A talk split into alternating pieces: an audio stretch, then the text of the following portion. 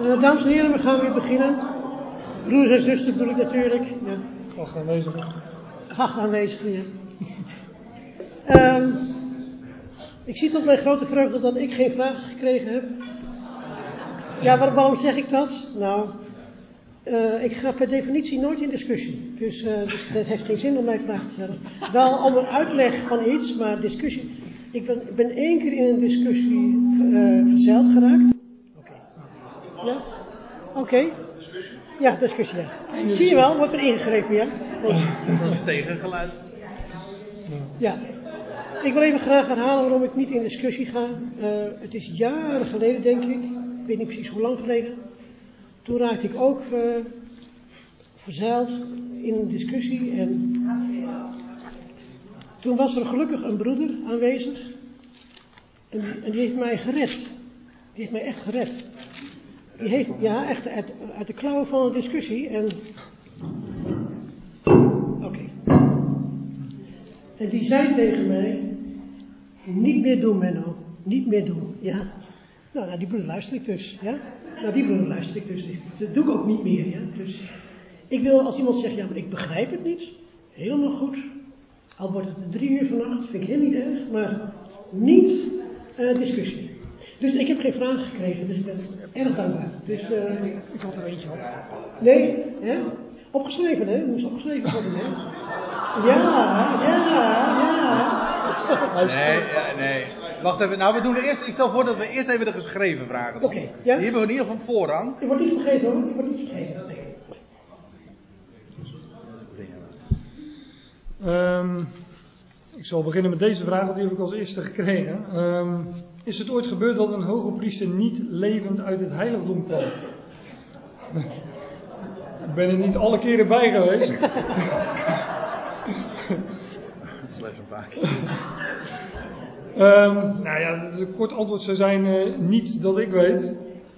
Um, ja, dat is eigenlijk het, uh, het, het, antwoord, ja. Dat is, dat is, een, dat is een Bijbels antwoord, ja? Dat, dat is een Bijbels antwoord, ja. ja.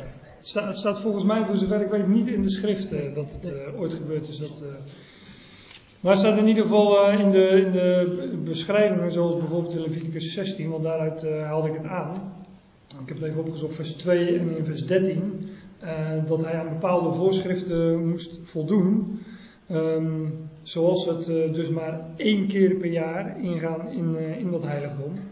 En niet ten alle tijden. Dat is ook het vers wat ik aanhaalde. Ja, en dan staat erbij, opdat hij niet sterven. Letterlijk staat er geloof ik zoiets als en hij niet sterven. Oftewel, als hij dat wel zou doen, dan, dan zou hij sterven. Dat, dat is wat schrift erover zegt. Dus dat is ook het, het antwoord uit schrift dat ik kan geven daarop. Ja, de volgende? Nou, je mag er nog één. Dat is nog één. Dat is een netvraag nog maar. Wat zei Dat is nog maar een netvraag om te beginnen. Oké. Okay. Nou, de volgende is... Um, dus hij, en dan tussen haakjes Jezus, is het voorhangsel? Vraagteken. Toen hij stierf, scheurde het voorhangsel. Ja, daarmee in verband uh, heeft een vraag die André ook heeft gekregen. Dus die, die gaat, uh, André gaat er straks over verder. Maar in ieder geval, um, wat, wat, ik aanhaalde is uit uh, Hebreeën 10. daar stond ehm, in vers 19 dat wij dan broeders vrijmoedigheid hebben om in te gaan in het heiligdom. In het bloed van Jezus. Hè, en dan op die vers geslachte, op die pas geslachte en levende weg. En dan staat er welke hij ons ingewijd heeft door het voorhangsel. En dan staat erachter, dat is zijn vlees. Dus het vlees van Jezus uh, is een, nee, uh, dat moet ik andersom zeggen, het voorhangsel, zoals we dat vinden in de tabernakel en later in de tempel, is een uitbeelding van het vlees van Jezus. Dat is wat hier letterlijk staat. Dat is dus de uitleg van de, van de Hebreeënbriefschrijver. Hij is dus vlees geworden, de Heer Jezus. Hij is hier geboren als mens. En hij moest, ja, laat ik dat dan zo zeggen, hij moest. Uh, hij, hij, nam vlees aan, hè, kwam in gelijkheid de zondige vlees, dus, uh, zegt Paulus ergens in Romeinen. En daar moest hij doorheen, hij moest, hij moest ook sterven in dat vlees. Om, om die en levende weg te leggen, te bereiden. Ja. Oké.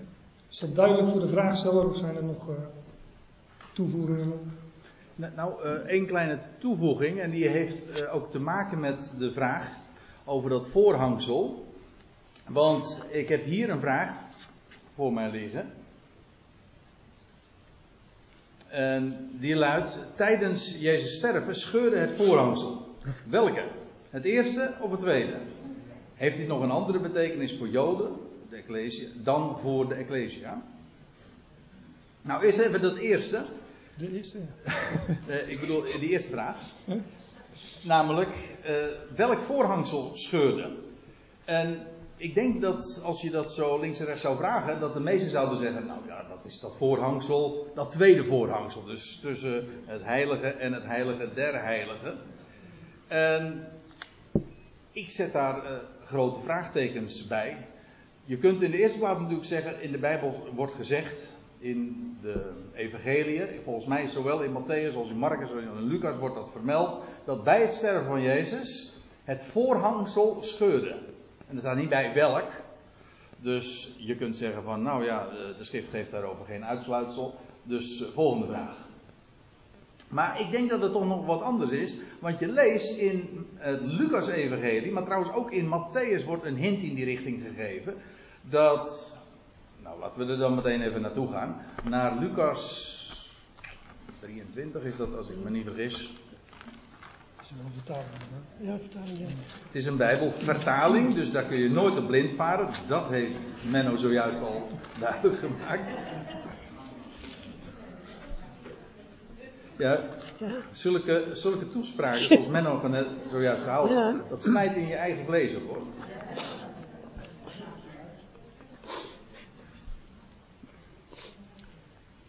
Ja. En dan staat er. Ja. En het was ongeveer het zesde uur en er kwam duisternis over het hele land, is vers 44. En tot het negende uur, want de zon werd verduisterd. En het voorhangsel van de tempel scheurde midden door. En Jezus riep met luider stem: Vader, in uw handen beveel ik mijn geest. En toen hij dat gezegd had, gaf hij de geest. En toen de hoofdman zag wat er geschiedde, verheerlijkte hij God, zeggende inderdaad, deze mens was rechtvaardig. Elders in Matthäus staat er over, deze man was werkelijk Gods zoon. Hij zag, en dat staat in de, in de Matthäus dan ook, in meervoud, hij zag deze dingen. En het bijzondere was, dat is een heel apart onderwerp eigenlijk op zich, maar ik vind het geweldig, dat toen de Heer stierf, op het moment dat hij stierf, zag de hoofdman dat gebeuren. En hij zag tegelijkertijd dat voorhangsel van de tempel scheuren. Als ik het zo zeg, dan heb je meteen eigenlijk ook al gezegd van, uh, dat het dus het voorste, het, de, het, eerste voorhangsel was, het eerste gordijn. En dan moet u weten, er zijn uh, genoeg beschrijvingen ook van, buiten bijbelse bronnen, dat dat een gigantisch groot gordijn was van 2, 3, 24 meter hoog. En dat werpt trouwens op nog een andere vraag heel veel licht, namelijk dat uh, op welke locatie dit heeft plaatsgevonden. Namelijk, dat kan maar vanaf één punt gezien, gezien worden, namelijk vanaf de Olijfberg. En ja, zodat je daarmee feitelijk meerdere vragen beantwoordt. Die hoofdman die is zo onder de indruk als hij Jezus ziet sterven, op dat moment. En hij ziet ook tegelijkertijd het voorhangsel, reusachtig groot, ziet hij midden door van boven naar beneden scheuren. En dan, en dan komt hij tot de erkenning van, waarlijk, deze man was rechtvaardig, was Gods zoon. En ja, dat werpt dus licht op de vraag van waar dat plaatsvond, op de Olijfberg. Heel bijzonder allemaal, maar goed, dat doet er nu allemaal niet de zaak, dan zou ik ver buiten, mijn vraag, uh, de, buiten de vraag terechtkomen. Maar dat is dus het, het gordijn van de tempel. Niet het gordijn in de tempel, het gordijn van de tempel scheurde. Dat enorme grote gordijn. En trouwens, in de Hebreeënbrief, dat is, het laatste wat ik er nog even over wil zeggen. In de Hebreeënbrief wordt nergens gezegd dat het voorhangsel, dat tweede voorhangsel, gescheurd is. Er wordt wel gezegd, hij is, hij is ook achter het voorhangsel. Uh, zijn voorhangsel is een, of pardon, het voorhangsel was een beeld van zijn vlees. Dat wil zeggen, hij is door zijn vlees sterf, zijn dood en opstanding. Door zijn vlees is hij daar terechtgekomen. Maar van een gescheurd voorhangsel lees je in de hele Hebreeënbrief niets. Dus ja, om een kort verhaal lang, nee, om lang verhaal kort te maken. Ja, een kort verhaal kan je soms ook lang maken, maar om een lang verhaal kort te maken, het gordijn van de tempel, het eerste, dat scheurde. Dat is mijn antwoord, mensen, dat is zoals ik het versta. En het tweede voorhangsel is niet gescheurd, Jezus is daar doorheen gegaan. André, het heeft ook trouwens te maken met het middenmuur dus afscheid, zoals we Efeze 2. Dat denk ik niet. Dat die twee in één ligt. Jawel. Maar die, twee, die, die middenmuur, dat herinnert juist weer aan, aan de tempel, waarbij uh, je een plek had voor de, de, de voorhof van, voor de Joden. En je had een voorhof voor de heidenen. En, en uh, die, die muur die mocht absoluut niet gepasseerd worden. Nee, maar die weg is. Ja, oké, okay, maar dat is een andere. Dus uh, de overeenkomst is dat er, dat er twee ruimtes één worden. Oké. Okay. Maar het gaat bij die middelmuur van die afscheiding. Gaat het over de, de plek voor de Joden en de plek voor de heidenen. En de heidenen mochten absoluut niet komen in dat van de Joden. Die mochten dus niet in de tempel komen. In die voorhof komen. Of in die, uh... in die voorhof. En nu hebben we het over. Uh, maar de Joden in het algemeen mochten ook niet eens in de tempel. Mochten ook niet eens in het heiligdom komen. Dan mochten alleen de priesters komen. uh, nou ja, daar hebben we het natuurlijk over gehad. Dus. Maar zag de tempel er dan net zo uit als de tabernakel? Waren er überhaupt in de tempel die levende? Ja. Dat zit nog steeds aan de Ja, ja, ja. Maar we hebben het natuurlijk weer over de tempel. Ja, we hebben het nu trouwens over de tempel van Herodes. En de tempel waarvan we echt een heel uitgebreide beschrijving vinden. Of althans, tamelijk uitgebreid. Dat is de tempel in... Van Salomo. Ja. En daarvan lees je inderdaad dat uh, het een heilige had. En ook een heilige der heiligen. Weliswaar waar, was daar uh, weer wat anders ingericht dan in de tabernakel. Maar we hebben ons ook uh, vandaag eigenlijk beperkt tot de beschrijving van de tabernakel. Dat doet de Hebreeënbrief ook. Dus. Er was nog een vraag? Nou, hier, hier heb je. Misschien, misschien wel interessant wat je net tegen mij zei. Misschien kun je dat even zeggen. Ja. ja. Dat was een losse opmerking. Het is natuurlijk wel uh, apart dat de schrijver van de Hebreeënbrief de tabernakel aanhaalt aan de mensen waaraan hij die brief schreef, terwijl de tempel er gewoon nog stond. Ja. Interessant opmerking. Ja. Ja. Dat was een opmerking. Ja. Ja. ja. ja. Goed. Maar hadden wij nog een vraag? Ik niet. De tabernakel was echt door God gegeven, maar de tempel niet. God had Nou. De, Niet van de. Nou, de tempel van Salomo natuurlijk wel. Uh, de, dat was de opvolger van de tabernakel. Ja, zeker. Ja. al even in. Je kan het goed lezen. Op een gegeven moment heeft David een bijeenkomst met alle oudsten van het volk. Dan gaat het ook om het doneren van het geld voor de tempel. En dan laat hij de maquette zien die namens God gemaakt is. Dus zo staat bij alle oudsten van het volk. En dan laat hij eigenlijk het geheel zien in het, als een maquette hoe de tempel eruit ziet. Je kan je terugvinden. in de ja, klopt. Is er nog een vraag? En die zijn uh, Menno en Gerard nu aan het lezen. Lees je. Lees eerst de vraag. Dat is een hele lange vraag, dus ik zal hem even voorlezen. Uh, hoe verhoudt zich het beeld van Christus als hoogpriester uh, actief in het Actief en staand. oh, actief en staand in het heilige der heiligen? Uh, hoe verhoudt dat zich ten opzichte van Christus die momenteel zit aan de rechterhand van God? Het een klinkt zeer actief en het andere beeld klinkt meer passief. Ja. Ja, dat is een goede vraag. Sorry? Stefanus zag hem staan. ja, dat is ook nog Ja, zoiets. ja. ja ook Stefanus zag hem, uh, zag hem inderdaad staan. Uh,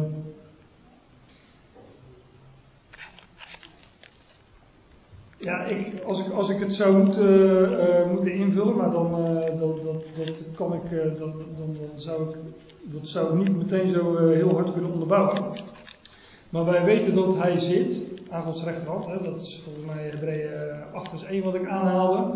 daar zit hij aan, Gods rechterhand. Dat is een, eh, een positie van rust.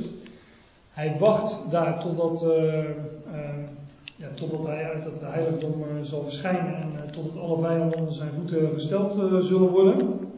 Ehm, die staande positie, ehm, die vinden we natuurlijk bij de hoge priester, zoals we die beschreven vinden in de tabernakel, in de dienst die hij deed. En zoals, eh, zoals u ook aanhaalde, inderdaad, eh, Stefanus zag hem ook staande aan eh, Gods rechterhand. Maar dat, hij hem zag staan was wel op een moment dat, dat, dat hij elk moment bij de bekering van Israël terug zou hebben kunnen komen, om het zo te zeggen. Maar dat moment, eh, dat ging voorbij. Sorry? Zou je nog niet over de woorden kunnen zijn? Want het was een andere actie. Dat de Joodse volken met deze Ja, dus, eh, Nou, dat was wel op een moment dat Jeruzalem hem verwierp. Zelfs officieel, het Sanhedrin stenigde Stefanus en bevestigde daar feitelijk mee de kruisiging eh, een paar jaar eerder. Precies, ja. ja dus het is wel een hele officiële verwerping ook van, van Jeruzalem, juist ook van de Messias. Maar, ik zat, maar misschien, dat, is, dat raakt nog weer een andere dingen, maar ik denk, als het gaat hier om eh, de vraag van hoe verhoudt zich nou die actieve hoge priester met de rustende, de zittende hoge priester.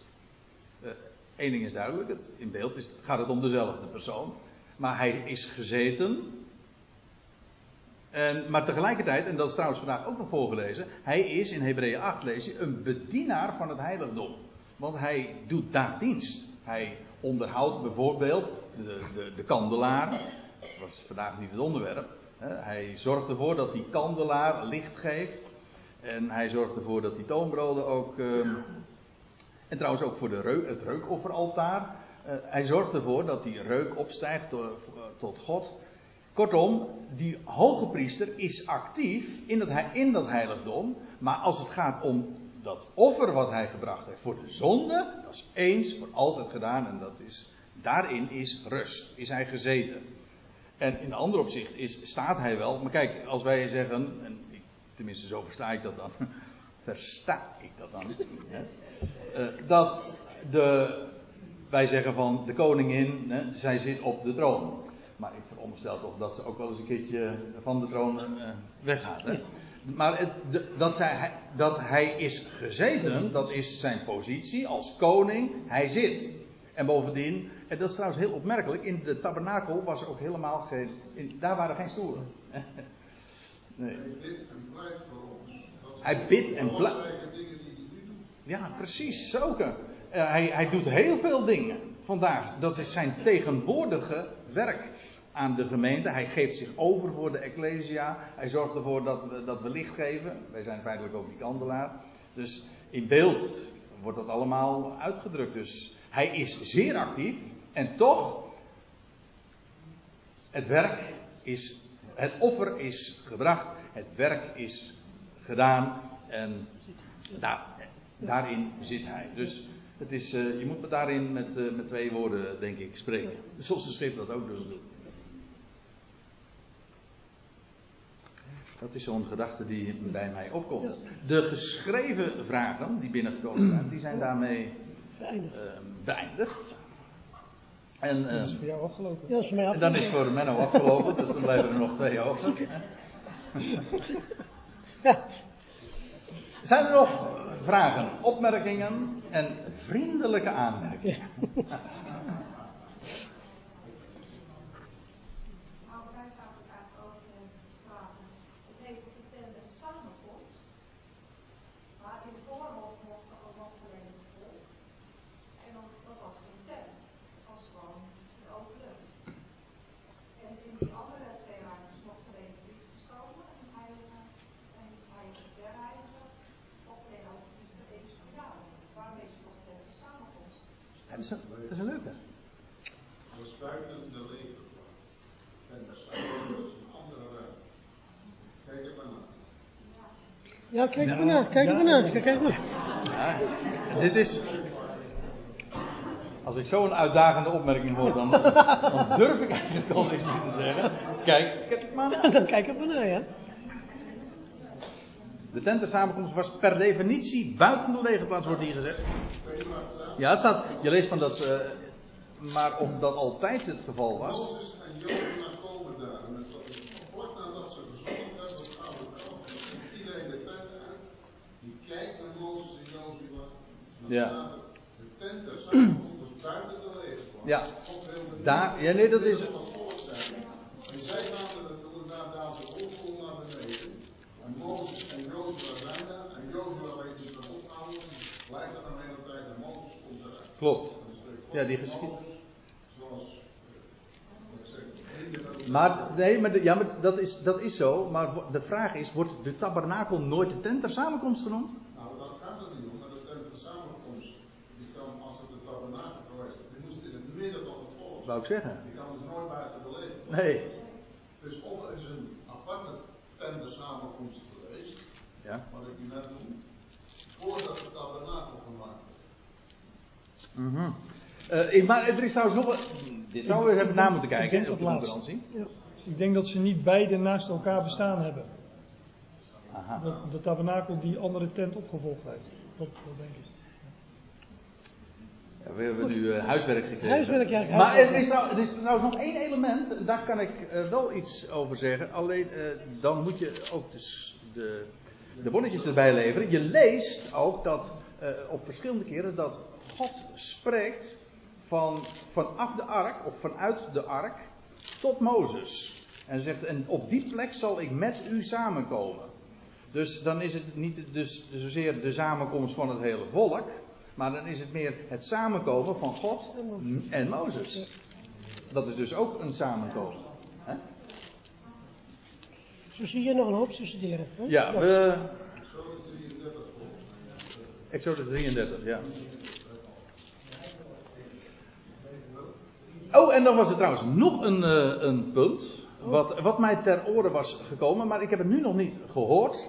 En dat was dat ik, eh, dat, is, daar word ik even ter verantwoording geroepen. Eh, namelijk dat eh, ik vanmorgen gesproken heb over dat hout en dat goud en dat hout van vergankelijkheid spreekt. En dat dat spreekt van onze Heer die stierf. En toen was er de opmerking gekomen, die kwam mij ter oren, de kritiek, of in ieder geval een, de aanmerking, dat onze Heer hier op aarde niet vergankelijk was, niet sterfelijk was. Want, staat er, bijvoorbeeld, nou niet bijvoorbeeld, ik geloof dat het juist alleen in eh, Johannes 10 staat, dat de Heer zegt van niemand neemt het leven van mij, maar ik leg het uit mijzelf af. Dus hoezo de Heer hier op aarde sterfelijk? Dat is de vraag dus, hè? Eh, nou, één ding is zeker, of je kunt zeggen dat de Heer sterfelijk was hier op aarde, zo lees ik dat nergens. Dus zo, zo zouden we het ook niet moeten zeggen. Maar één ding weet als sterfelijk betekent hij kon sterven, dan is dat in ieder geval waar, want hij, hij stierf namelijk. Toch? Hij stierf, hoe dan ook. En, en dat is ook precies wat dat hout in het algemeen dus uh, uitbeelden. De Heer stierf en vervolgens, na zijn, na zijn sterven, werd hij overtrokken met goud. Werd hij, het vergankelijke werd onvergankelijk. Dus je moet het inderdaad wel correct zeggen. Je glijdt zomaar uit in Ja. je woordgebruik. Ja. Ja, concordant denken, ja. Concordant denken, ja. Is er nog wat? Het is weliswaar vijf uur nu, dus we moeten wel een klein beetje.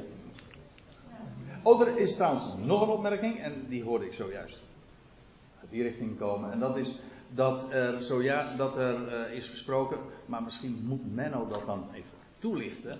Eh zeggen van ja, nou ja, eh, die Bijbel, weet je wat, die kunnen we gewoon wel in de open haard doen. Want, Dat hoor mij niet zeggen, nee. Dat nee, dat wil jij niet Dat zeggen. wil je niet zeggen, nee. Oké, maar dan moet je het misschien toch even toelichten. Nee, zeggen dat je dat niet wil zeggen. Ik had een gesprek met iemand, uiteraard, zou ik haar zeggen, eh, na mijn toespraak. En die zei tegen mij, ik hoorde een soort eh, wanhoop eh, in jouw toespraak. En ehm, Dat was een heel fijn gesprek trouwens. En toen zeg ik, het is weer wanhoop. Het is gewoon meer,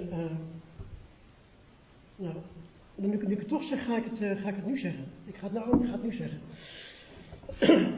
Ik ga het verhaal vertellen over mijn buurjongen. Uh, ik heb een, uh, een buurjongen en even het uh, pepermuntje weg. En mijn buurjongen die zat op de hogeschool. En hij was daar niet gelukkig.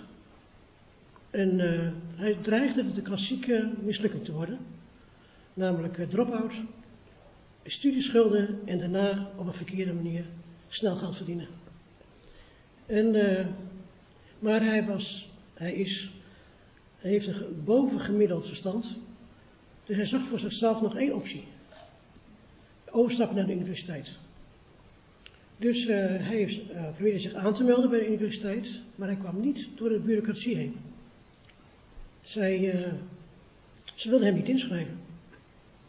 Dus op het laatst was hij zo wanhopig dat hij mij uh, gevraagd heeft, wil je mij helpen alsjeblieft? En zo stonden we dus op de laatste dag van de inschrijving, vlak voor sluitingstijd, samen voor de balie. En, en ik probeerde de onwillige dame achter de balie te overtuigen dat uh, deze jongen toch echt ingeschreven moest worden. Want hij voldeed aan alle voorwaarden. En dat meisje zag er nogal vermoeid uit, en dat kan ik wel begrijpen met al die lastige klanten. En ze zei, meneer, ik kan hem echt niet helpen. Hij heeft zich niet aangemeld. En deze hogeschoolstudent moet zich van tevoren aangemeld hebben, anders kan ik hem niet inschrijven. Dus ik, uh, dus ik zei, dus, dus zeg ik, zou ik nog één keer willen proberen? Ze zei, ja, is goed. En toen zei het meisje uh, tegen mijn buurjongen, wat is jouw naam? Hij zegt, uh, Aishaoui. Ja, ik zeg, spel het nog even voor, voor de ja, spellen.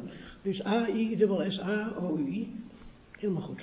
Dus het meisje tikt in de computer, kijkt naar de beeldscherm en zegt, nou meneer, het spijt me, maar uh, de computer herkent zijn naam niet. Uh, en toen zei ze tegen hem, kom volgend jaar maar terug. En ik wist, dat kan niet, want hij gaat dan drop-out, ja. Dat kan gewoon niet. En toen kreeg ik een ingeving. Ik zeg tegen hem, uh, mijn buurjongen, geef je paspoort. En hij geeft mij zijn paspoort en ik kijk in het paspoort. En ja hoor, daar stond het. Maar er stond niet Aisaoui met één puntje. Er stond Aisaoui met twee puntjes. Dus hij heette niet Aisaoui, hij heette Aisaoui. Dus ik zeg tegen de juffrouw, uh, met, twee maal op de, op de i. Dus zij, de computer. Ja, zegt ze, inderdaad. Ze glimlachte heel charmant naar mij. Ja, meneer, je hebt gelijk. Ja, je hebt gelijk. Uh, hij heeft zich drie weken geleden ingeschreven. Helemaal correct. Ik ga, ik ga hem nu inschrijven. Goed luisteren nou naar mij, hè? Want nu word ik bijna emotioneel. Goed luisteren, hè? Want deze jongen die uh, heeft nu zijn masters economie behaald. Hij gaat volgende week trouwen met een buitengewoon charmant, lief, intelligent meisje. Ja? En zijn toekomst hing dus af van één puntje op de i. Ik zal, het, ik, u, ik even iets persoonlijks vertellen. Geeft niks, hè? Geeft even niks.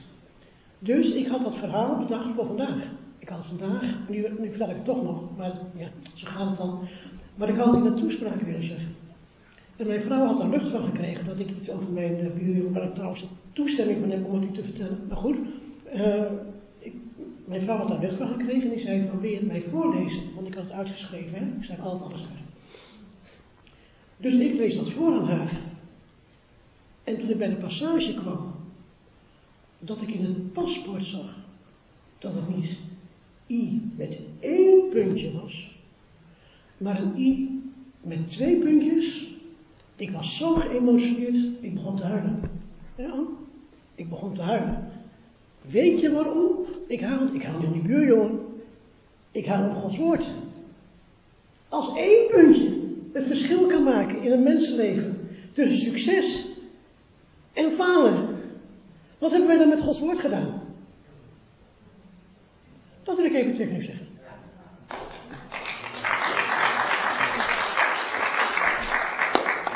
Ja. ja.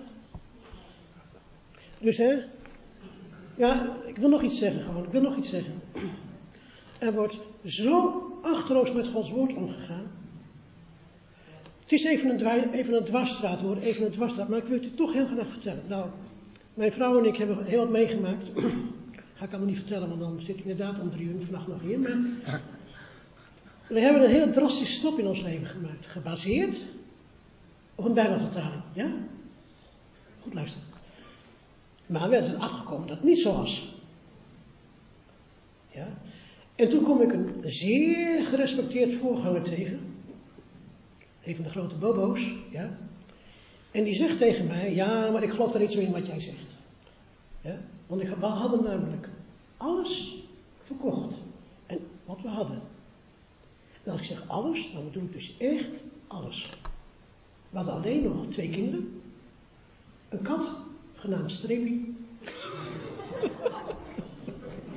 en een weekendtas, weekendtas met, verscho- met verschoning, ja? Dat is alles wat we hadden. Nu, pas keek mijn vrouw nog eens hoe die, eh, waar is die weekendtas? En toen zagen we nog voor, terug naar zoveel jaar. Wat was die klein, die, weekendtas? Nou, dat voor twee kinderen, hè? Nou goed. Moet je luisteren. Die man die zei tegen mij, ja, daar geloof ik niet zo in. Ik zeg, geloof jij er niet in? Hij zei, nee, is anders. Ik zeg, dan moet je nu alles verkopen wat je hebt. Hij is altijd met een grote boog om me heen gelopen. Want Gods woord is niet iets waar je dus, eh, ja, ik kan er wel grapjes over maken, hè. Maar ik spot er niet mee. Begrijp je? Dat is het verschil, hè. Ik mag er grapjes over. Tuurlijk mag ik grapjes over maken. Maar je mag er niet mee spotten. En Gods woord, dan ga ik het nou even zeggen. En dat ga ik ook bewijzen in de komende maanden aan het Grieks. Gods woord is nog nauwkeuriger dan het ene puntje op ICOI. En als je dat niet gelooft, heb je een echt een probleem. Ja? Want dan begrijp je er echt helemaal niets van. Dat geeft niet, heb ik al gezegd, hè? Geeft niet. Of je nou het wel begrijpt, of niet begrijpt. Christus Jezus is de verzoendeksel. Ja? Helemaal goed. Maar je mag niet tegen mij zeggen, ja broeder, dat is toch allemaal niet zo? Ik zeg, nou oké, dan mag je alles verkopen. Ja? Nooit meer gezien, hè, die broeder. Begrijp je? Dus, ja. Was dat eh antwoord op een vraag? Of, eh, nog Ja ja, dat is een goed antwoord. Beetje lang. Ja, ik weet het niet. Zijn er nog discussies bij mij? Nee, dat kan niet. Maar ik moet zeggen zijn. Ik heb hier 140 uitspraken over de tent van de samenkomst. Oh, kijk. Want daar hebben we geen niet zo wat tijd voor, denk ik. voor 140. Technische vraag. Technische vraag, niet van mij. Eh, dit is nog een technische Ja, vraag. Ja, we hebben geen.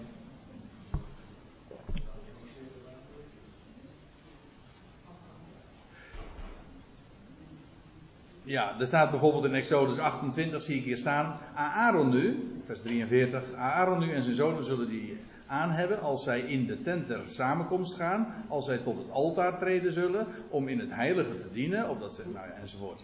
Dus de tent der samenkomst is dus wel degelijk ook, in ieder geval, de, eh, de, een aanduiding van de tabernakel. Super, hè? Nou, dit is één tekst die me zo eventjes... eh. Zijn er 140 als ja, oké, maar dit gaan we... we gaan je voor de aanvulling, ja? Ja. Heel goed. Hij zette ook de tafel in de tent der samenkomst aan de zijde des tabernakels Oh, tegen zo. het noorden buiten de voorhang. Exodus Goed. 40 vers 22. enzovoort. Nou ja, ehm, Ja, antwoord inderdaad. Nico? Ja. hartstikke bedankt. Nico leest de rest voor in een andere zaal eh, Ja, vanaf Ja. 6 uur. beste mensen. ja. Ik denk dat wij er verstandig aan doen om eh, deze samenkomst en deze conferentie af te sluiten. Ja, we zijn inmiddels al 40 minuten over tijd. En eh, dat is allemaal niet zo'n probleem. En ik denk 40 minuten over tijd. Eh, zeker ook wat er zojuist eh, gezegd is door Menno. ik, ik wil er eigenlijk ook niks meer aan toevoegen. Ik vind het prachtig. En ik denk dat daarmee ook het punt gemaakt is. Ik stel voor dat we deze, za- deze samenkomsten, deze conferentie met elkaar nog zullen afsluiten met dankgebed. Machtige God en Vader, we danken u dat we hier zo bij elkaar mochten zijn. We zijn zeer bevoorrecht. Dat we elkaar mochten ontmoeten. We danken u dat we uw woord mochten horen. Dat we mochten luisteren naar wat u te zeggen hebt in de schriften. En dat we daar zo bij de nauwkeurigheid daarvan ook bepaald werden. We danken u dat uw zoon het verzoendeksel is.